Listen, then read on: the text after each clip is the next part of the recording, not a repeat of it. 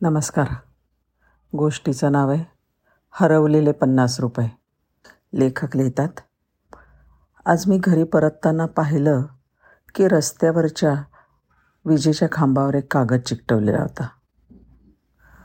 कुतूहल जागं झालं आणि जवळ जाऊन पाहिलं. त्याच्यावर लिहिलं होतं ह्या रस्त्यावर काल माझी एक पन्नास रुपयांची नोट हरवली आहे. माझ्या डोळ्यांनी मला नीटसं दिसत नाही. पण ज्याला कोणाला ती नोट मिळाली असेल ना त्यांनी कृपया खालील पत्त्यावर आणून द्यावी. खाली पत्ता लिहिला होता. हे वाचलं आणि का कुणास ठाऊक? मला त्या पत्त्यावर जाण्याची इच्छा झाली. तिथे केलो आणि दारावर टकटक केलं. आहे का कोणी घरात? असं विचारल्यावर एक म्हातारी आजी काठीचा आधार घेत घेत बाहेर आली. घरात बहुधा ती एकटीच राहत होती. तिला डोळ्यांनी नीट दिसत नव्हतं. घरात अंधारच होता. जेमतेमच परिस्थिती होती. मी तिला म्हटलं आजी तुमची हरवलेली पन्नास रुपयाची नोट मला मिळाली आहे बरं का? तीच द्यायला आलो आहे घ्या ही तुमची नोट. म्हातारीने मला बसवून घेतलं. समोर बसली आणि रडायला लागली. म्हणले बाळा अजूनपर्यंत जवळजवळ पन्नास सात ते साठ लोक मला पन्नास रुपयांची नोट येऊन देऊन गेलेत. हे बघ मी तर आहे अशिक्षित.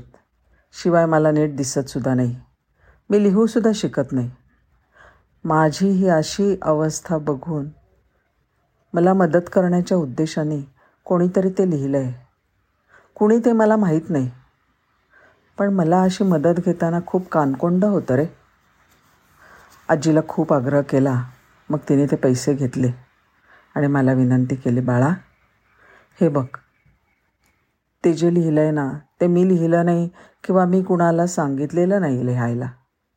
कुणाला तरी माझी दया आली म्हणून त्याने ते लिहिलं असेल.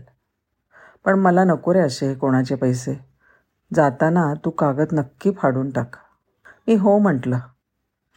पण मग माझं अंतर्मन मला सांगायला लागलं अरे ह्या आजीनी हीच गोष्ट म्हणजे की कागद फाडून टाकण्याची. त्या आलेल्या पन्नास साठ लोकांना पण सांगितली असणार.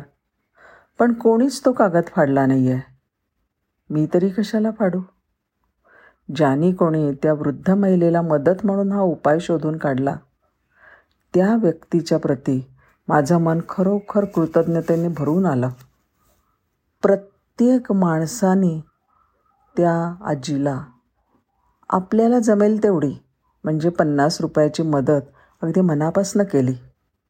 ही मदत लोकांनी करण्यासाठी त्या लिहिणाऱ्या माणसांनी संधी उपलब्ध करून दिली.